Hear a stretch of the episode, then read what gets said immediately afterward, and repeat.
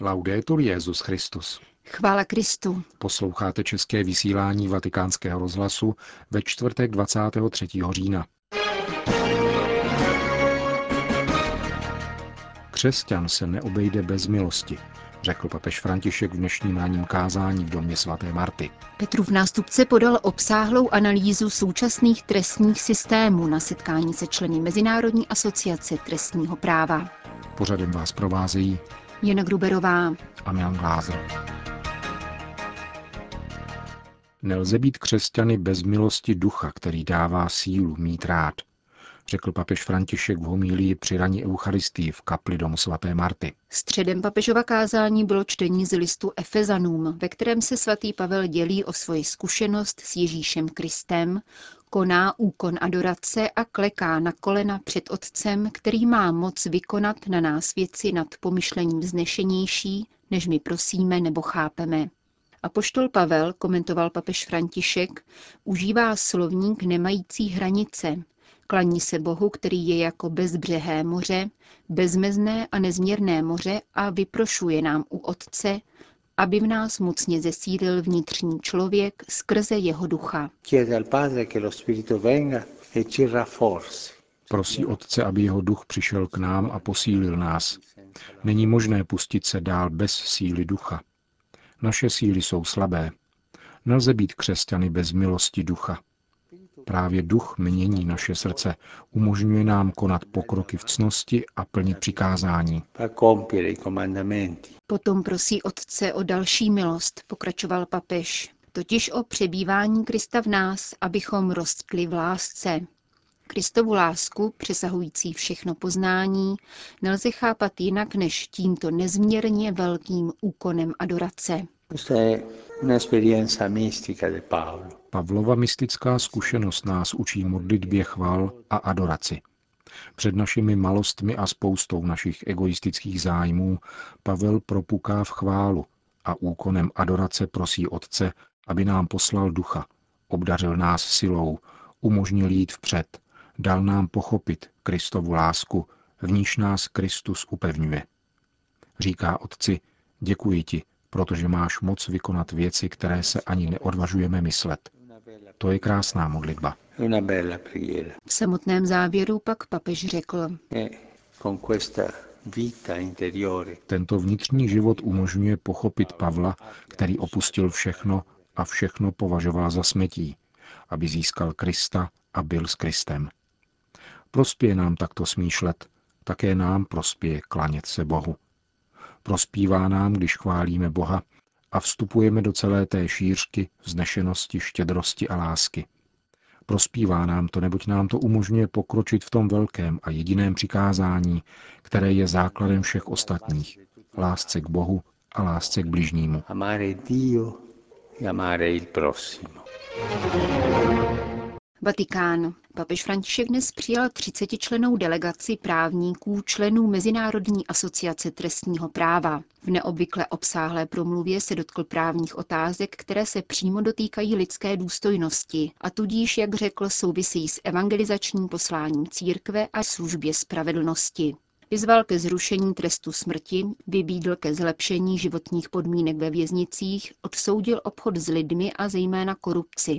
V úvodu přideslal dvojicí úvah sociologické povahy, které se týkaly podnicování k pomstě a trestního populismu. V mytologii a primitivních společnostech Dav zjišťuje, že jeho posvátné oběti působí neblahými silami a obvinuje je z neštěstí, které zasahuje společenství. Tento dynamismus není cizí ani moderním společnostem.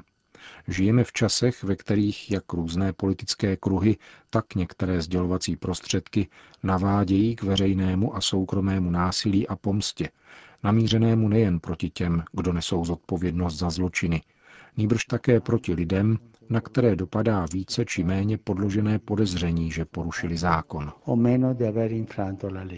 V tomto kontextu, pokračoval Petrův nástupce, se v posledních desetiletích rozšířil názor, že se veřejným trestem mohou vyřešit nejrůznější sociální problémy, které by spíše vyžadovaly jinou sociální a ekonomickou politiku ve smyslu sociální inkluze. Trest tak pozbývá své původní sociální funkce, poznamenal papež.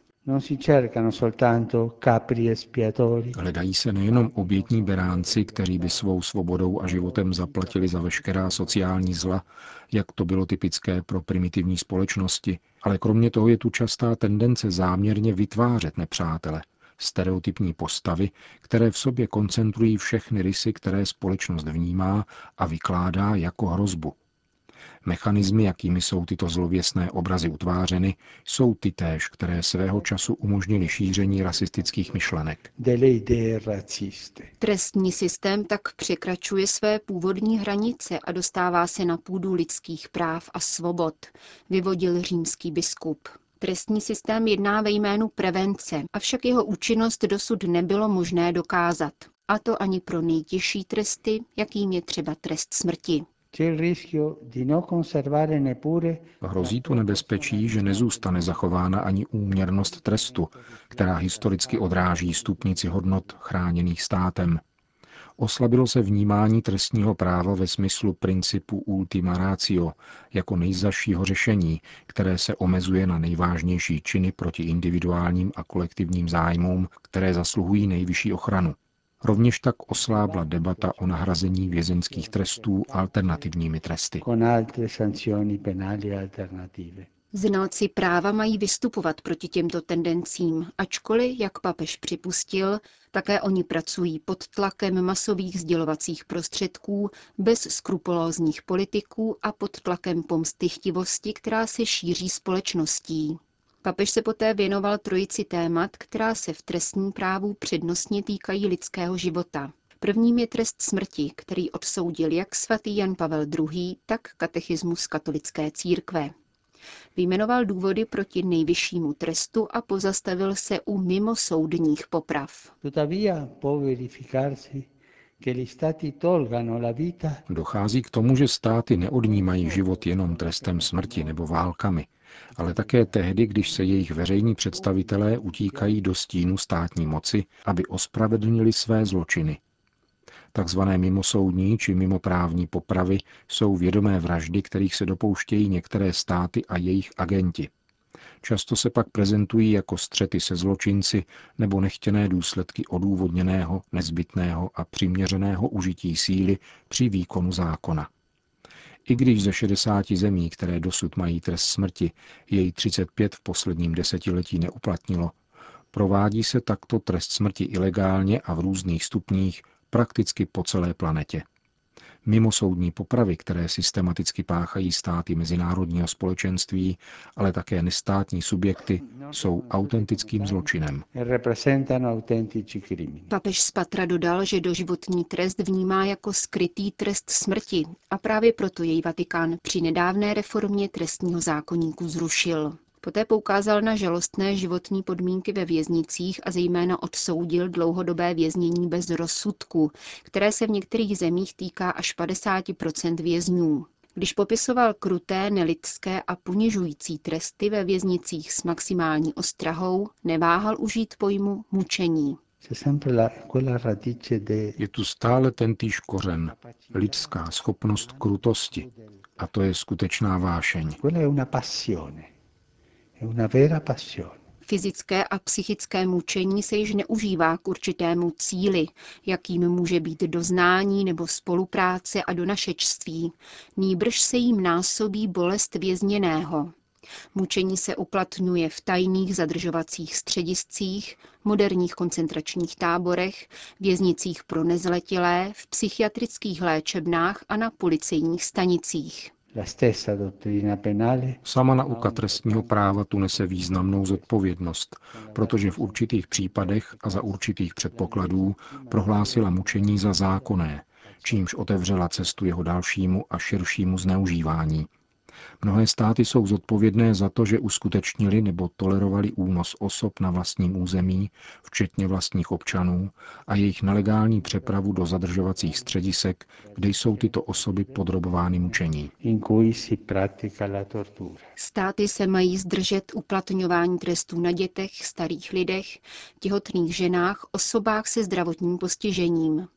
Rovněž nemají trestat otce a matky, kteří jsou jedinými živiteli nezletilých nebo postižených dětí, vyzýval Petrův nástupce.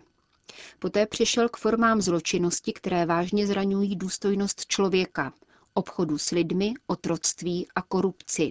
Tyto trestné činy by nikdy nemohly být spáchány bez aktivního či tichého souhlasu veřejné zprávy, zdůraznil. Není možné spáchat tak složitý zločin, jakým je obchod s lidmi, bez spoloviny, činnosti nebo zanedbání ze strany států. Vzhledem k tomu, že úsilí o prevenci a boj s tímto zločinem zjevně nepostačuje, opětovně tu dochází ke zločinům proti lidskosti. A to tím spíše, že ti, kterým je nařízeno chránit lidi a zaručovat jim svobodu, se stávají spolupachateli obchodu s lidmi. V těchto případech je stát zodpovědný za zločin před svými občany i mezinárodním společenstvím. Poslední část své promluvy papež František věnoval pečlivé a podrobné analýze korupce. Skandální koncentrace globálního bohatství je možná kvůli tichému souhlasu lidí zodpovědných za věci veřejné s nositeli moci. Korupce je procesem smrti. Když umírá život, nastupuje korupce. Korupce je zlo větší než hřích.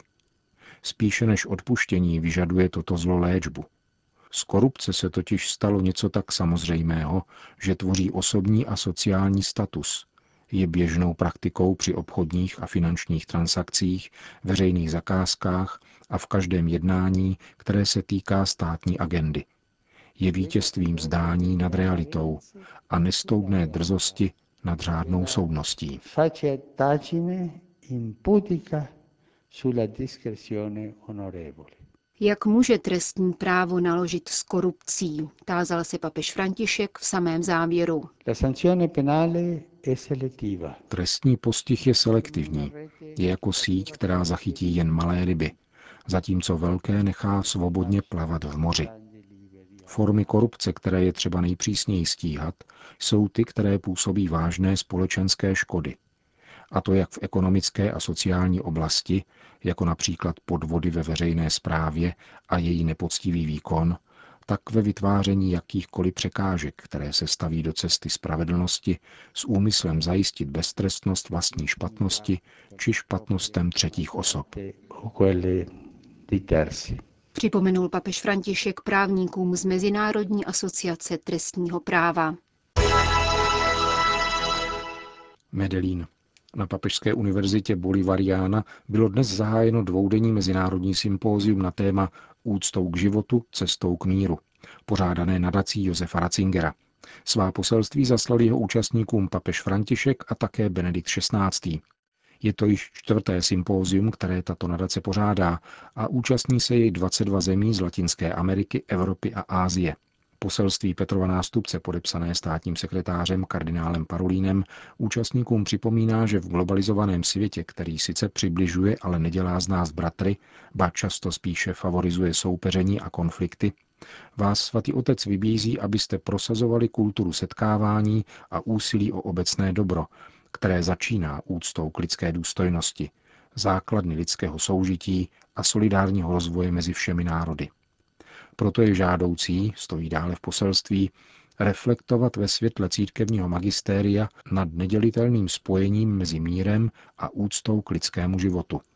Benedikt XVI. ve svém poselství píše o maximální aktuálnosti tématu Medelínského sympózia. Úsilí o mír, který je tak zásadní ve světě proniknutém násilím, píše emeritní papež, totiž začíná bezpodmínečnou úctou k lidskému životu, stvořenému k božímu obrazu a obdařenému absolutní důstojností. Víra v Boha Stvořitele je bytostním základem lidské důstojnosti a zásadním jádrem každého právního řádu. Téma míru a téma úcty k životu se pojí ve víře v Boha Stvořitele, jakožto pravé záruce naší důstojnosti. Připomíná Benedikt XVI. účastníkům sympózia v kolumbijském Medelínu. Končíme české vysílání vatikánského rozhlasu. Chvála Kristu. Laudetur Jezus Christus.